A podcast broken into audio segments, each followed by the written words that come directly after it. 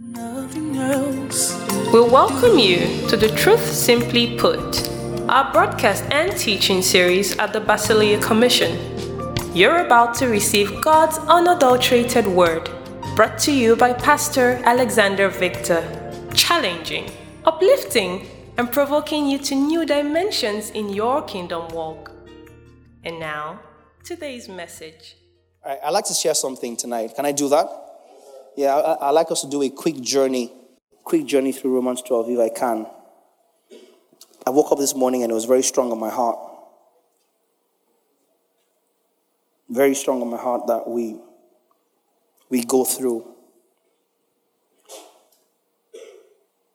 Philippians 2 and verse 5. Let's see, let's see what Philippians 2 and verse 5 says. Put us in the NLT. I don't have any notes, so I'm just going to read the scripture. In the NLT says that you must have the same attitude that Christ Jesus had. Can we read that together? Go back to verse 5. One, two, go. You must have the same attitude that Christ Jesus. Tell your neighbor on one side. And your neighbor on the other side.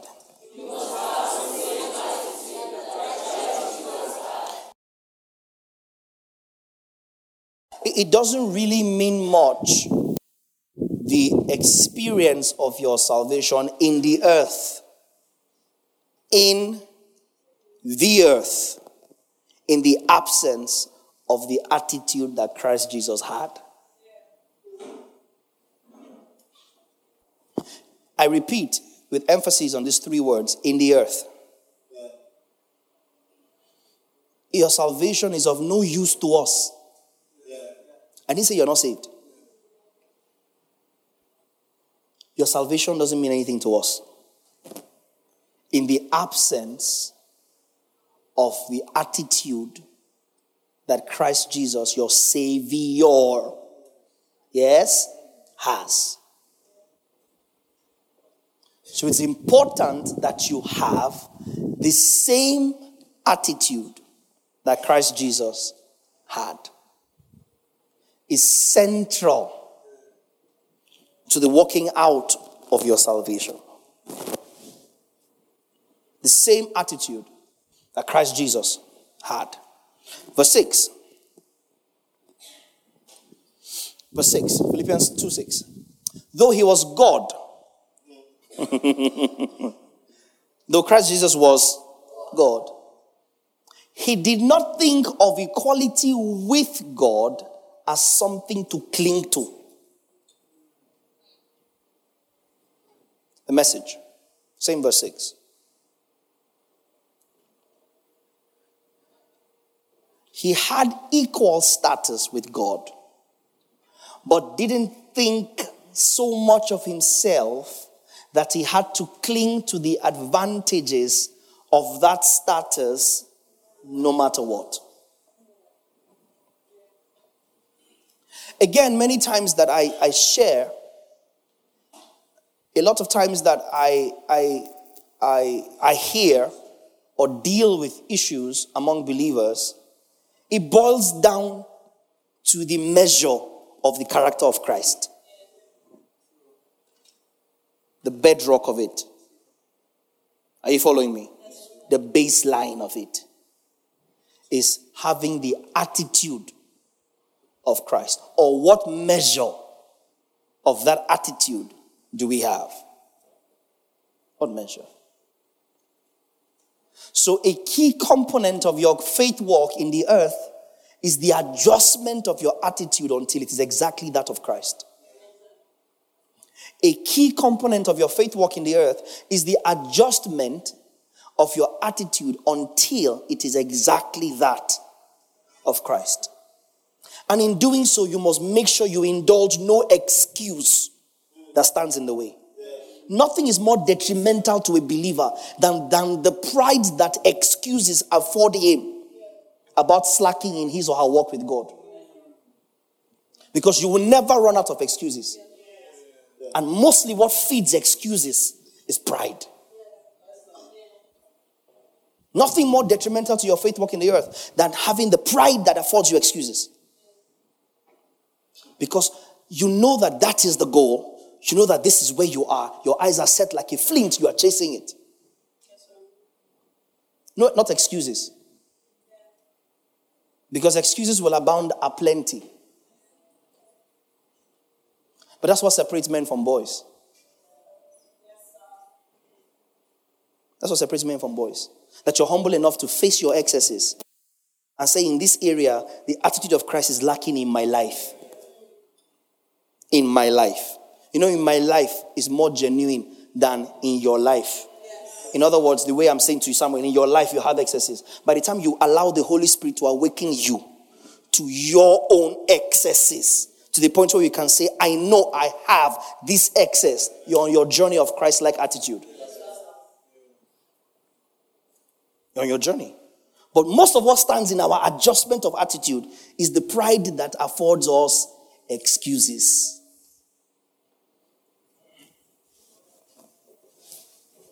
He considered he had equal status with God, but he did not consider it as something he had to cling to at all cost. In other words, Jesus was happy to not be God for a minute. Talk to me now.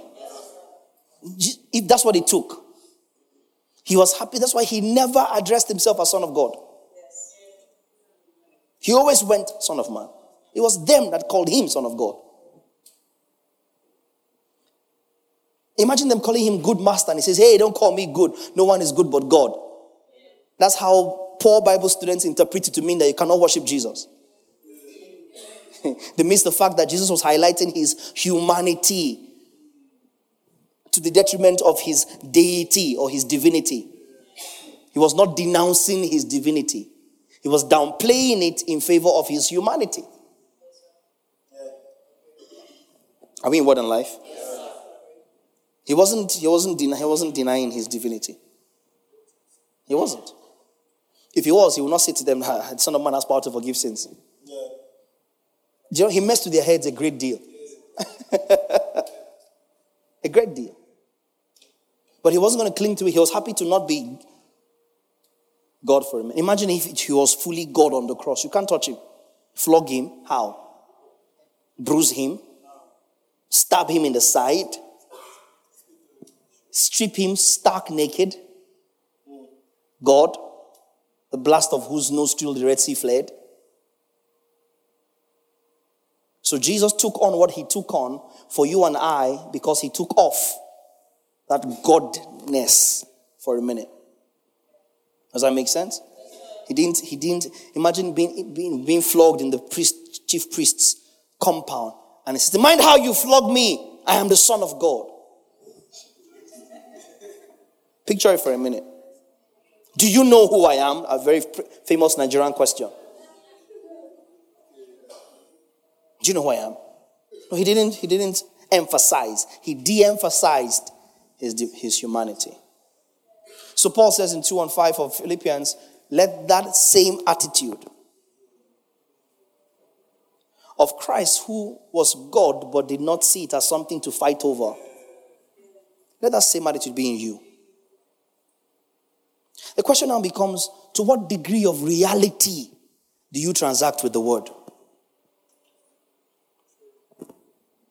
To what degree does this become real and practical in your life? That now is the measure of maturity. Does that make sense? That's the measure of maturity. So, Against this backdrop, Philippians 2 and 5 and 6, let's now go into our journey of Romans 12. Same author, right? Paul. Romans 12 and 1. Let's just go straight to the NLT. And so, dear brothers and sisters, I plead with you to give your bodies to God because of all he has done for you. I, I, I plead with you to give your body. I'm going to be doing over and over reading. To give your bodies to God because of all He has done for you. Now, think of all He has done for you.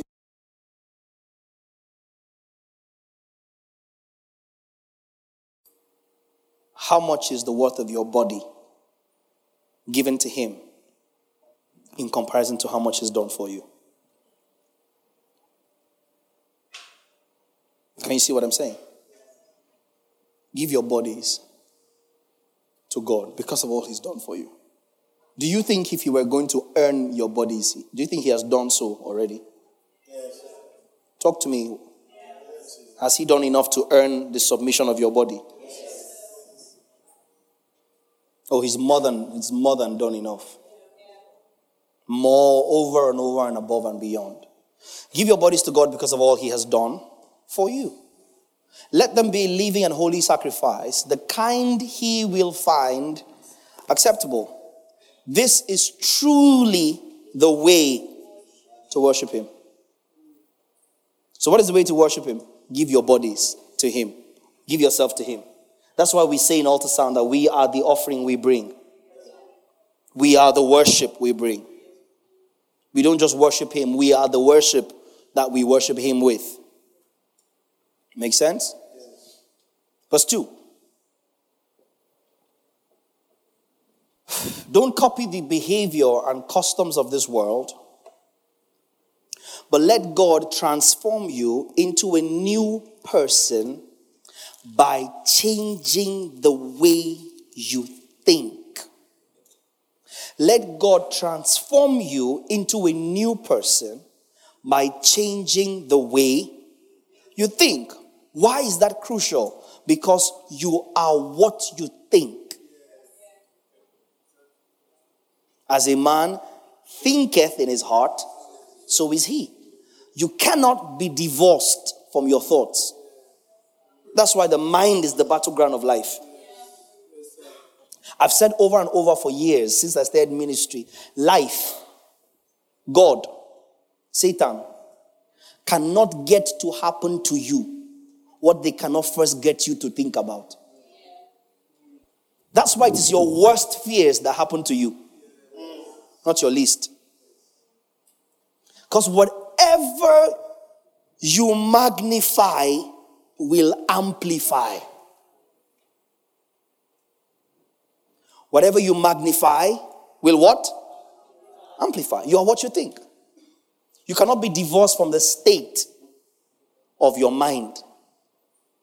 Now you are a new creation in your spirit, but the outplay of that new creation in the natural is dependent on the state of your mind.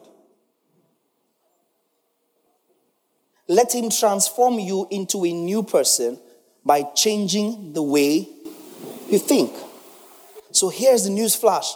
Just by changing your mind, you become brand new. It's like loading a fresh OS. So a lot of us are still struggling with human vices and human weaknesses and human excesses because we have refused to let our minds be changed in how we think. But the moment we yield ourselves as worship, true worship, verse 1, to Him, the Christ like attitude starts with an adjustment of the way that you think. It just makes you completely new. So the, the former you will do something like this. And the new you, because you have changed the way you think, will do something like that. That's the difference. That's the journey of earthly sanctification. That's when it becomes really practical. Because you see, anybody can throw around that they are a son of God. Anybody. But it is not about looking nice and saying Son of God. It's about a shift in attitude. It's about a shift in attitude. And, and that's important in the manifestation of your sonship. Working out what God is working in. Listen, there's no doubt that God is working in you. There's no doubt. It is Him that's working. There's no doubt. But you can hide behind the cloak of Him working and you do nothing about working it out. Are you following me tonight? You do nothing about working. It's God that's working. It's God that's working. It's God that's working. You got to let the work out that He's working in. And you can only pretend for so long about what you're not if you have not changed your attitude. That's how we'll press your buttons, the real you will show up. We just, and then you know how God will set up people in your life that know your password. It's not the enemy that put them there. Those of you who are close to me, I've told you over and over. If you run away from someone because the person is difficult, you are the person that needs work. You who ran away, you're the one that needs to grow up in your capacity to handle the person you cannot handle. Because your inability to handle your brother or sister is a reflection of your lack of capacity. It's not a function of their weakness.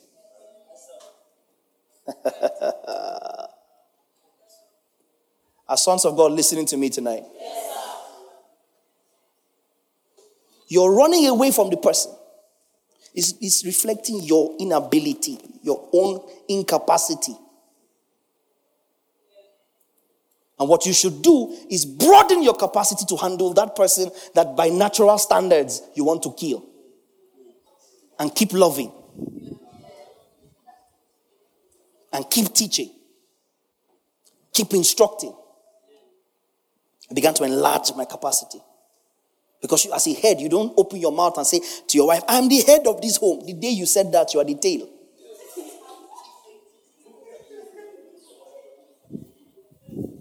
No king wakes up and goes, I am the king. No. Where the word of a king is, there's power. Answer. Say, my friend, I'm the. No, no, no, no, no. I'm not doing that. I'm too big for that. If you see what the word is written about a man and do it, you see what the word is written about a God wife and do it. Why do we have to disagree first before we agree? You must make sure you don't allow the philosophy of the world to pattern your sonship in God. A lot of our philosophies are based around what we read in the movies and what we what we see on TV and what our friends see. We are making no recourse you're not living your lives according to this word. That's why your attitude is not changing. Don't blame it on anybody. You're more influenced by the books that you read, more influenced by the conversations that you have, more influenced by peer pressure and what people around you think and what your own history of relationship is. Let all man be liars and let God be true. That's the good fight of faith. That you read the word of God and you see that it actually is practical enough for you to apply. Because the word is clear enough. Husbands, love your wives as Christ loved the church and gave himself for her that he might present her to himself, a, a bride without spot, blemish, or wrinkle. Even so ought men to love their wives. It's clear. That's all the counseling I need. Husbands, treat your wives with wisdom as the weaker vessel, but as joint heirs of the grace of God. That's all the counseling I need. Because the word says so. So I love her as my church, and me as her head, and her as my body. I look at how Christ is loving me in spite of me and determined to love her like that in spite of her. She looks at how I'm submitted to God in spite of me, and she determines how she should submit to me in spite of herself.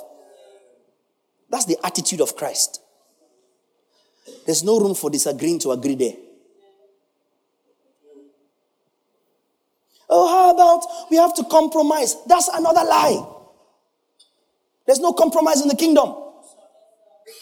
Compromise is a world term. It's a secular term. It's actually an ungodly term. Compromise means you are standing here, I'm standing here, you shift small. Me too, let me shift small. Let's meet somewhere. How is that scriptural? So every time I speak to intending couples, I tell them, I say, watch out for that word, compromise. It's a very deadly word. So you must be careful who advises you in your relationships. Because what scripture calls us into is understanding not compromise. If we have understanding, we don't need compromise. Does that make sense? We just both know where we stand because we understand. So, understanding informs our stand. If we both understand the word the way the word is meant to be understood, we will both just come and stand on the word. Are you following me? You're not needing to shift a little bit from here to meet me because you, you believe that this is what you like, but you know, and then this I believe that that's what I like. And so okay, let both of us just wiggle, wiggle, wiggle, wiggle, wiggle, wiggle. And, and arrive somewhere at an equilibrium. No. It's the word. The mind of Christ is our standing. Let him make you a new man by changing the way you think. Then you will learn to know God's will for you. I've said this in this house before. New King James says, Be transformed by the renewing of your mind that you may prove that which is his good, perfect, and acceptable will. And I've said over and over that it's not just for you to renew your mind, is that a renewed mind is crucial to understanding God's will. In other words, your unregenerate mind, try as hard as it may, cannot grasp God's will. Are you listening to me tonight? If you must walk into God's will, operate in the center of it, you must of a necessity change your thinking. Because your follow come thinking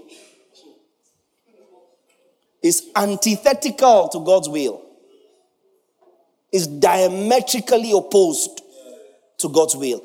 It cannot even see His will. How much more grasp it? Your mind as you as you came. Because you, you, you need to understand, people, that getting born again does not fix your mind.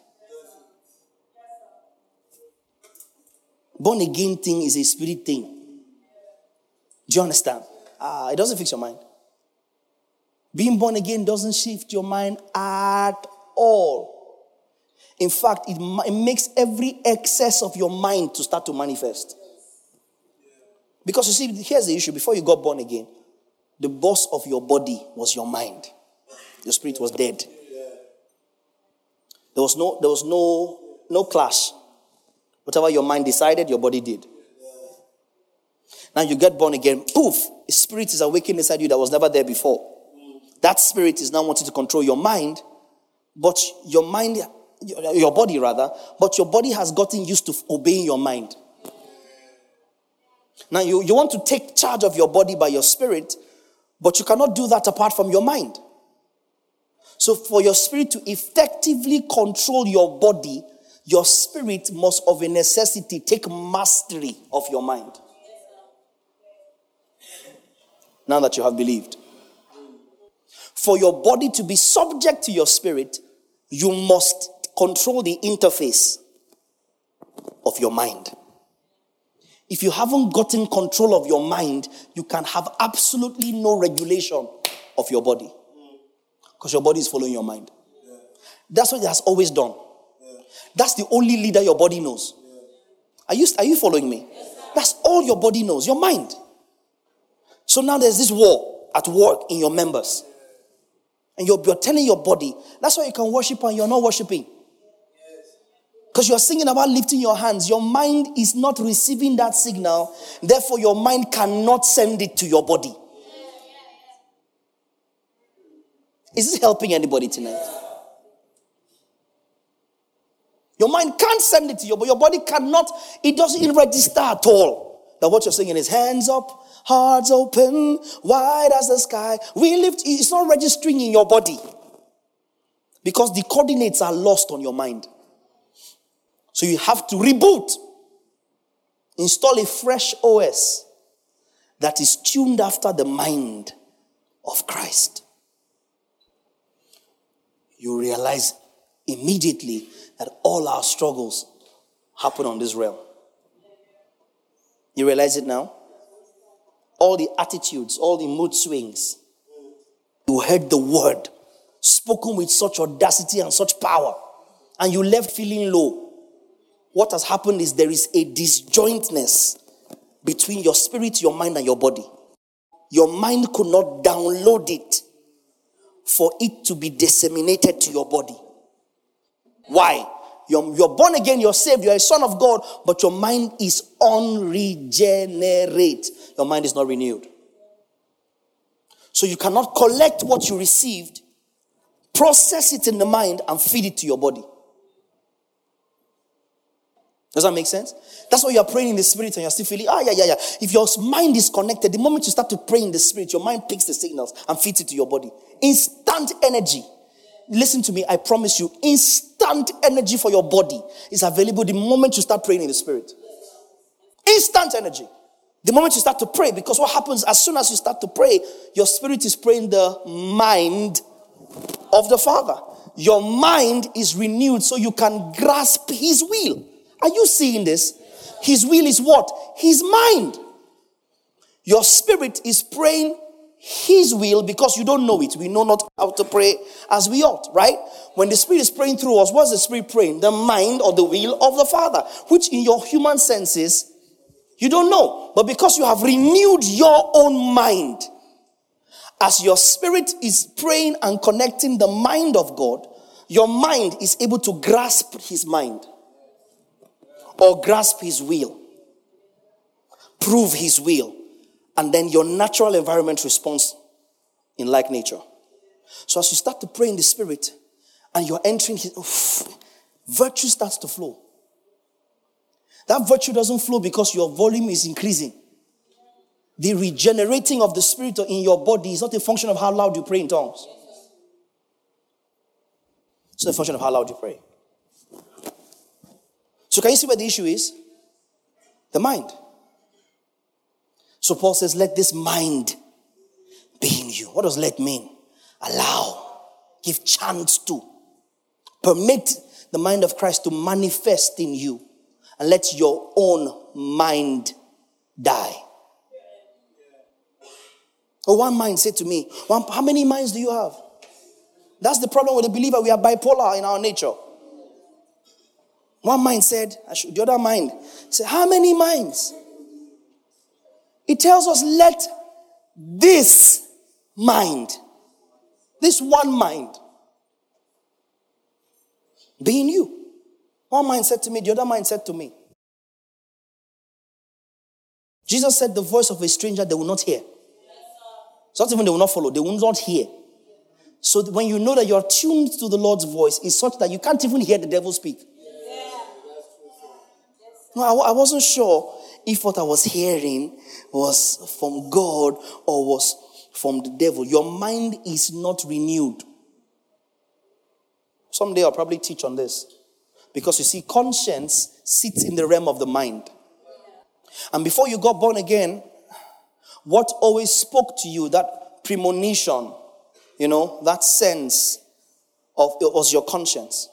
Does that make sense? And when you get born again, here's what happens. By the transforming of your mind, the Holy Spirit takes over the voice of your conscience. So that as a son of God, the idea is you get to the point where you do not say something said. You know that anytime anything says is the Holy Spirit. Do you understand? Anytime you hear something, it's the Holy Spirit. It's not the Holy Spirit and your conscience or the Holy Spirit or your conscience. No, it's not that anymore. It's that you're so yielded that He becomes the voice of your conscience. Are you following me? So the place for the renewal of the mind cannot be overemphasized in the life of a believer. You can't go far in your walk with God, your earthly faith in the absence of a renewed mind. You will hamper your growth. You will hamper everything around you. Relationships stall, businesses struggle, you know, academics are an issue, and everything around you is a reflection of the state of your mind. Everything. Everything around you is a reflection of how you think. Everything. If you notice dirt around you, is because you are conditioned to notice dirt. If you don't notice dirt around you, it's because you are not conditioned to notice dirt. Does that make sense? But it takes a culture change, it takes a paradigm change. Because your environment to be a reflection of your thinking. Simple. So I look at you, I look at your space. Some of us are just pretty on the outside. Your bed, under your bed, your wardrobe is an aberration. And that is who you really are, not what you dress and make up and go out.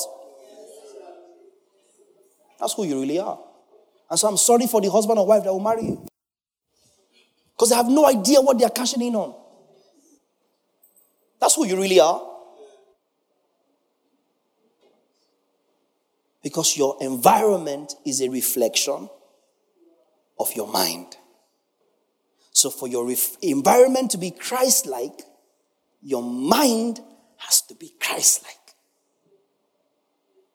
For your environment to be Christ like, your mind has to be Christ like. Because you are a product of your mind. Then you will learn to know God's will for you, which is good and pleasing and perfect. Everybody has mind adjustment to do daily. That's the Christian walk. That's the believer's walk. That's the faith walk. It's the walk of your mind. So we hear the word and we walk away, and there's all the great fellowship and all that is going on. But because your mind has not been renewed, that whole fellowship in the sensual realm, mind realm, allows no space for what was collected in the spirit to download to become practically applicable in your life. So the problem is not the fun.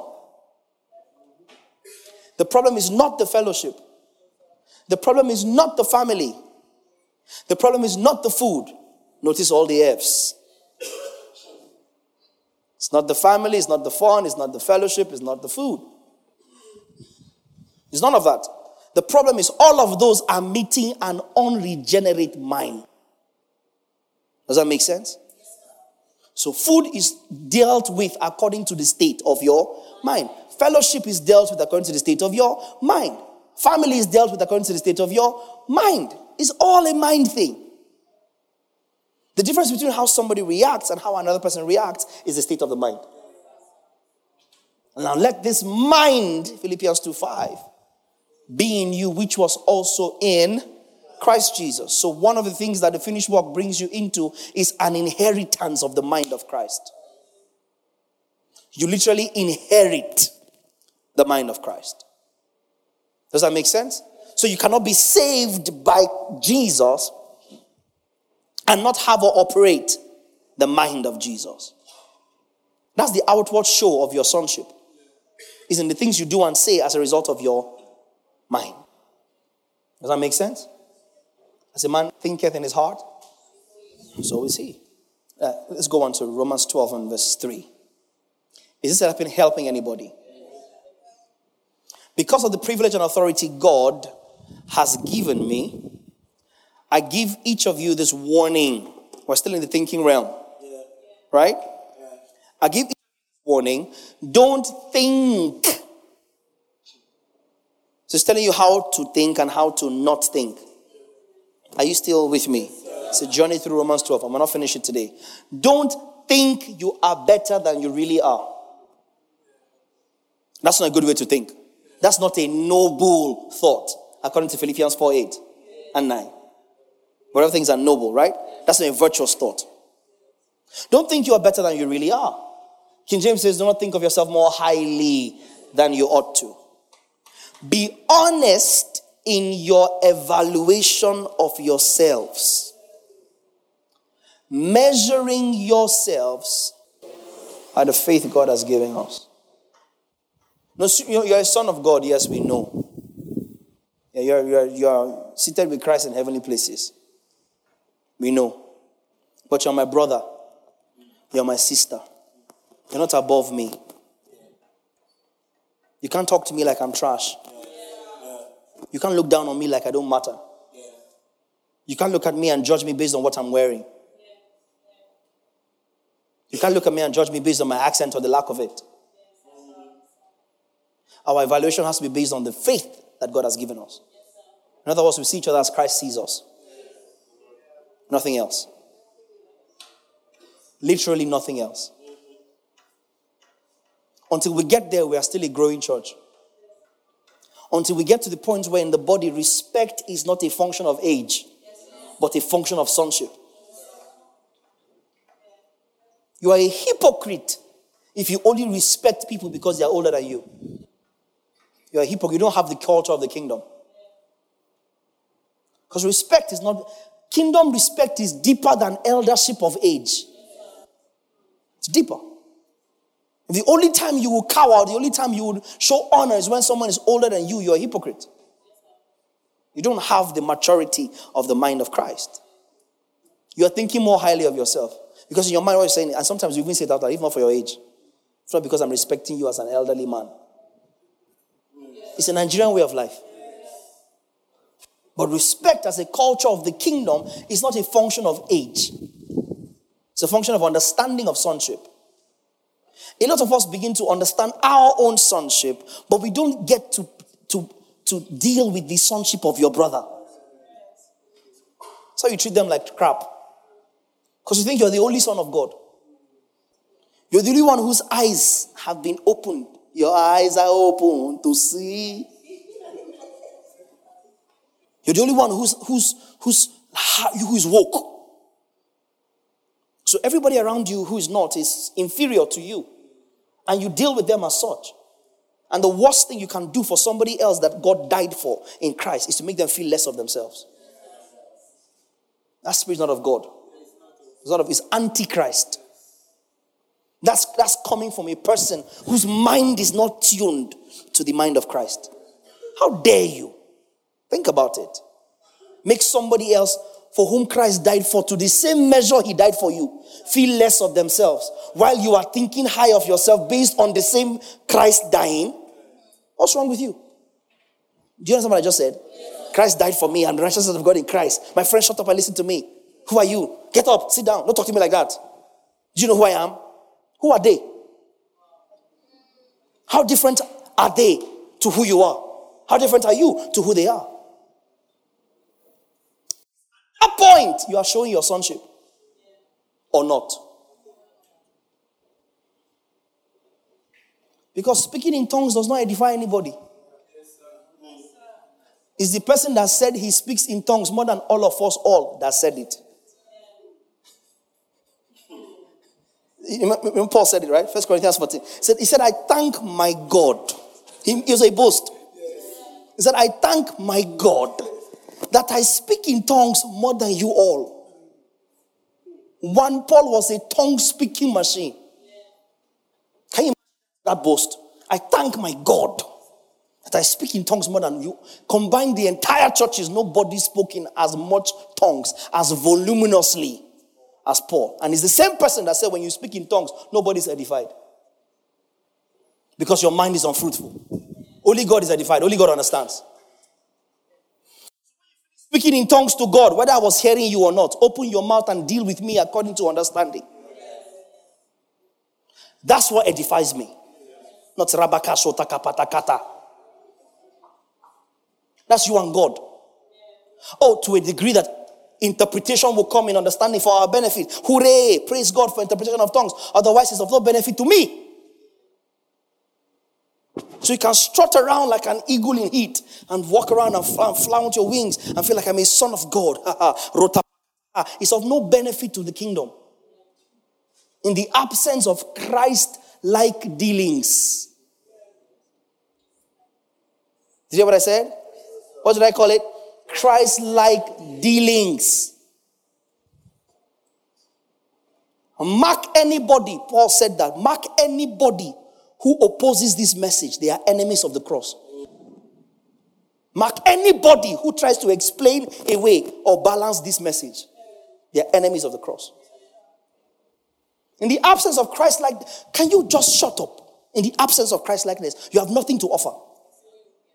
Not your prayer, not your relationship, not your marriage, not your money, not your service, not your love, not your hugs, not your smiles. All of it amounts to nothing. Loud clanging cymbals, the absence of love. It, the sum total of it is nothing. Because Christ likeness is that he was equal with God and he did not consider it something to cling to. Make sense? So, therefore, Christ likeness in practical terms is that I am a son of God, but I'm not using it to your detriment. Do you get that? I'm not using it to your detriment. I'm not using it to cause you pain. I'm not using it to oppress you. Because I know you are also a son of God. You see, that's practical believership. That's practical discipleship. That's when church begins to flourish and grow. That's when all the hypocrisy and pretense dies.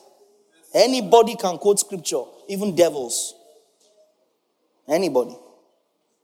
Anybody can have ginosko, head knowledge. Anybody. Anybody. But it is in this that the sons of God begin to be made manifest. Is anybody hearing me tonight? Is in this that sons begin to be made manifest in the earth. And it cannot happen until your mind changes, until you sit down and consciously. It's training, it's not praying. It's training. You don't buy a dog and pray to the dog, pray over the dog to go and pick up the newspaper. To not poo in the house. You train it. You don't give birth to a child and pray over the child and anoint the child every morning.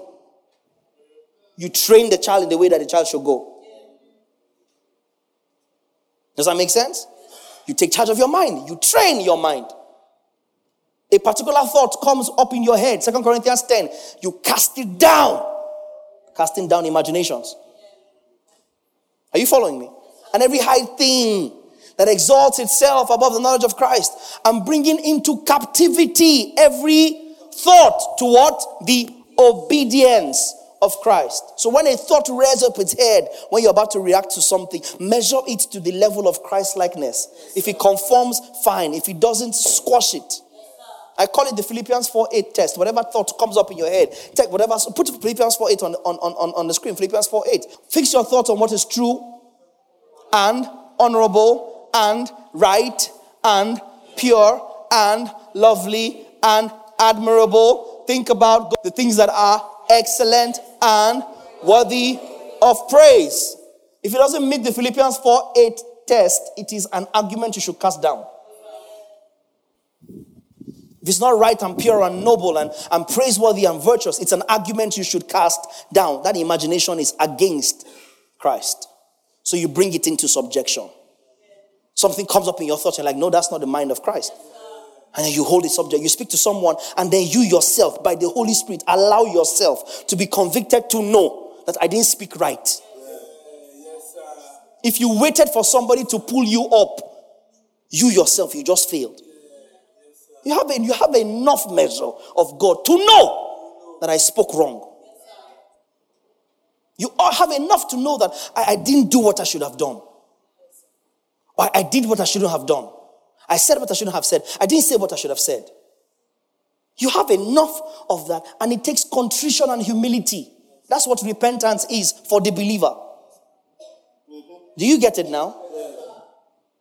You're here, teenagers, and you know that you did something wrong, and daddy is not pleased, and mommy is not pleased. Take yourself and say, Mommy, I know I, I did this, I, I didn't do this, I should have, and I apologize, I'm sorry. That's the spirit of Christ. That you're living with someone and, and you're, you are living with someone, and, and when, when it's time for you to go, they, they, they feel like Christ is living their lives. Or you're hosting someone, and when the person is leaving, they feel like they're going to be lost because they're leaving your house. Not that they're throwing a Thanksgiving party because finally God has turned around their captivity. Is anybody catching this? Now, I don't know how much more practical I can be with you. In other words, if you can't take this and do business with it at whatever level you are, then I don't know what else can help you. Because this is what it boils down to practical application. Practical, practical, practical application. Practical. Practical. Let's go back to Romans 12, verse 3. Practical application. Go on, we've gone past here. Be honest in all your evaluation of yourselves, measuring yourselves by the faith God has given us. Verse 4. Just as our bodies hmm, have many parts, and each part has a special function, so it is with Christ's body. We are many parts of one body and we all belong to each other. Can we say we all belong to each other? In His grace. Keep going, next verse, verse 6. God has given us different gifts for doing certain things well. So if God has given you the ability to prophesy, speak out with as much faith as God has given you. And do not despise those who do not prophesy. That's what the preceding verse says. Are you understanding it? So you're not superior simply because you prophesy and others don't. You're not inferior simply because others prophesy and you don't. That's not the measure of sonship. Does that make sense? Such evaluation is not according to faith. Okay? Let's go on. If your gift is serving others, serve them well. If your gift is serving, serve well. There's joy in service. There's joy in service. You're cleaning stuff, you're, you're serving, you're putting stuff in order, you're whatever it is you're doing, do it well. Because you're serving sons. And it's a joy for sons to serve sons. There's no, there's no shame in it. There's no shame in it. We're serving each other. No shame. That's us washing each other's feet. No shame. We stoop low and we honor each other. We serve each other well. Does that make sense? So we're here with you. We do it all. We're like you. We smell like you. We talk like you. We act like you. We serve you. We will clean the, the, the, the sweat on your face. I will do it if I see you sweat, I clean it. Don't I? Does it make me less a papa or less a pastor or less a whatever? It's the mind of Christ. I will not now elevate myself to remind myself that I am above you. The moment I do that, we are both lost to the enemy. Does that make sense? No, I continue to love you and give you the opportunity to stretch your capacity to contain the love. Now, if I don't do that, then why would you do that? I have the authority to do it. I abdicate it. If it's okay, can you please do that? Have you, can you, do you mind? If it's not too much trouble. And I've said over and over, if it takes you a thousand words to make sure you're adequately communicating the state of your mind, use a thousand words. Don't use four and think that we should know the remaining 996. Because there's so much we are doing to ourselves, hurting ourselves by assuming that people should know what we mean. There's so much, but speak it out loud, communicate it. There's nothing wrong with saying please. You don't even need Jesus to say please. May I? Do you mind? Could you? Kindly open the door. Because honor is not what is earned, it's freely given because of our sonship. It's earthly honor, earthly respect that is earned on account of good works. This is why most sisters and brothers don't marry in the same church. Because everybody has disrespected everybody. There's no common honor. Are you listening to me tonight? There's no common honor. Everybody has disrespected everybody. Nobody regards anybody else. So we're just happy to just stay at sister, sister, brother level, just be doing gangster brethren. That's what it is. You know what I mean? Gangster brethren will fight. Last, last, we'll settle. Do you understand? We'll beef. Today we chicken. Tomorrow we goat meat. We're all good. Everybody just does gangster brethren. Nobody is being Christ like in their attitude one to another. So when it's time, the brother will go and look for a sister that doesn't know him the way that he is. The sister will deceive a brother that doesn't know her for who she really is. Come and marry her. We'll be happy to marry you away. And go and become somebody else's problem. We don't have any gift of service. Everybody's puffed up. Everybody's stuck up. Nobody's stooping to serve. Nobody's mindful. Nobody can see Christ in the other. Only the Christ you can see in yourself alone is an idol. Did you hear what I said? The Christ you can see in yourself alone is an idol. That you can only see only yourself is righteousness of God in Christ. Only yourself is justified. All of us are. And all of us should treat each other as such. No difference. No difference. If it's serving others, serve them well. If, go on, you are a teacher, teach well. Keep going. If your gift is to encourage others, be encouraging. If it is giving, give generously. If God has given you leadership ability, take the responsibility seriously. So, not everybody has leadership ability. So, don't covet what you don't have. And if you have a gift for showing kindness to others, do it gladly. Don't just pretend to love others, really love them. That's the mind of Christ. Tell your neighbor, really love me. Don't just pretend to love me. Really love me. That's the gospel. Really love them. Let's, let's go on. Hate what is wrong, hold tightly to what is good. Hate what is wrong, hold tightly to what is good. See verse 10. Love each other with what? Genuine, affection. That's the word phileo there. And take delight in honoring each other.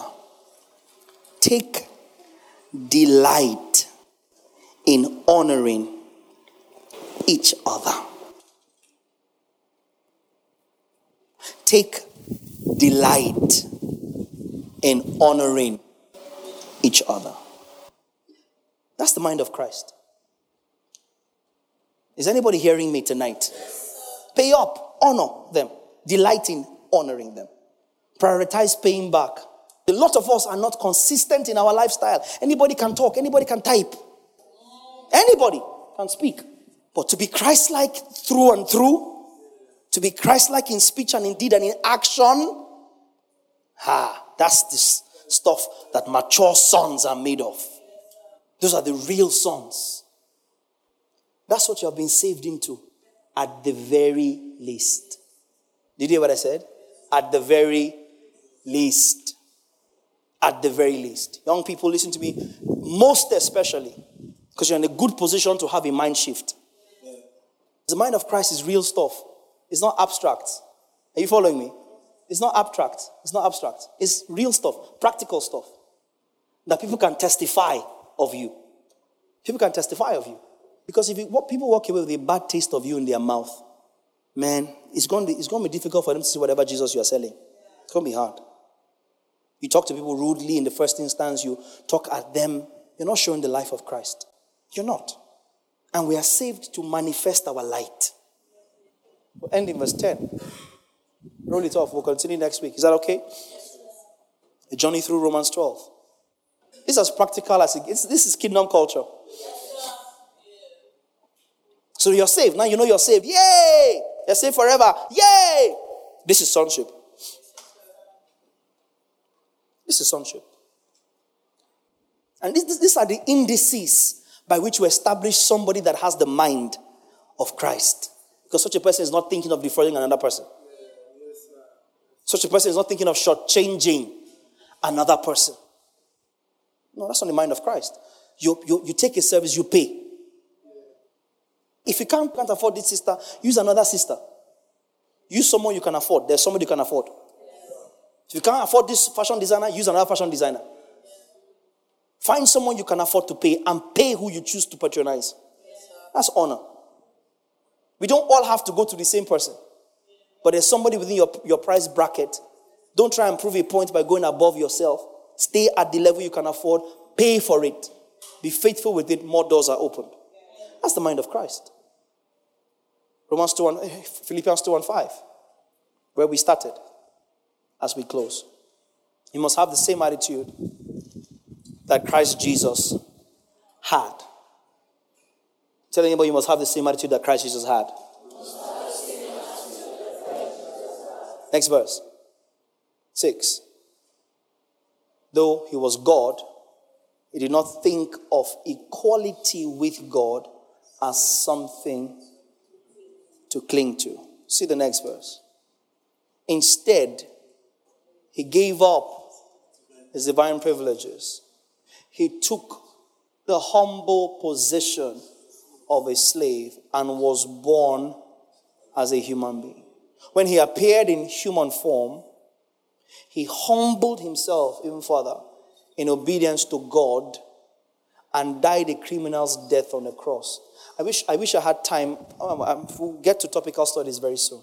But can you imagine God humbling himself to become man to obey God that he is? God humbling himself to the point where he becomes a man that has to answer yes, Father, to God when he is the Father. Did you get it? That's what that's the obedience Jesus in human flesh had to learn to pray to my Father. I, I know you hear me always when He is the Father. When the Father is powerless outside the expression of the Son, through whom the worlds were framed. The person that formed the world now has to pray to the person that could not form it without Him. Tell anybody that's the mind of Christ. That's the mind you ought to have. Yeah, tell them that's the mind you ought to have.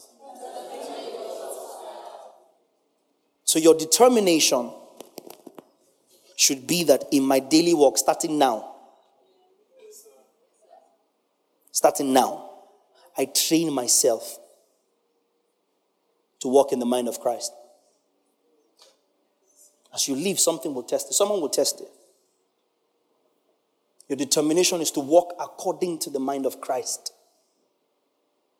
Give it chance to grow in you. Allow it to manifest in you. And see how the entire world around you in your jurisdiction suddenly becomes a better place.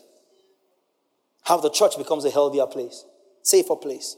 Your environment, your relationships, your class, your jobs, your colleagues, your friends, your housemates, your roommates, your brethren. It becomes better because somebody dared to allow the mind of Christ to take over their mind. Father, help us tonight as we yield to you. Help us that we are doers of your word, not just hearers only. We see on full display the mind of Christ. It's, not lost on us, it's clear for every one of us to see. None of us here, none of us here, right down to Yawan, none of us here can say we do not know what the expectation of us is. None of us here can say we do not know what the mind of Christ is. None of us here can say we do not know what the Christ like attitude is. And you work in us, and we yield to you. And we work out what you work in us. And we stop making excuses. We come down from pride and haughtiness even the one disguised as humility. We step down our high horses. We stop to evaluate ourselves outside the faith of God that we have. We evaluate ourselves according to how you see us. We place premium on each other. We adopt the mind of Christ and we see it change our environment around us and add richness to our walk with you. We give you all glory and praise. In Jesus' name. Amen. Amen. Awesome. Yes, let's give God praise. It's okay. This concludes this message. Thank you for listening, and we hope it has been a blessing to you. For inquiries and further information, please send us an email to info at the or visit our social media platforms.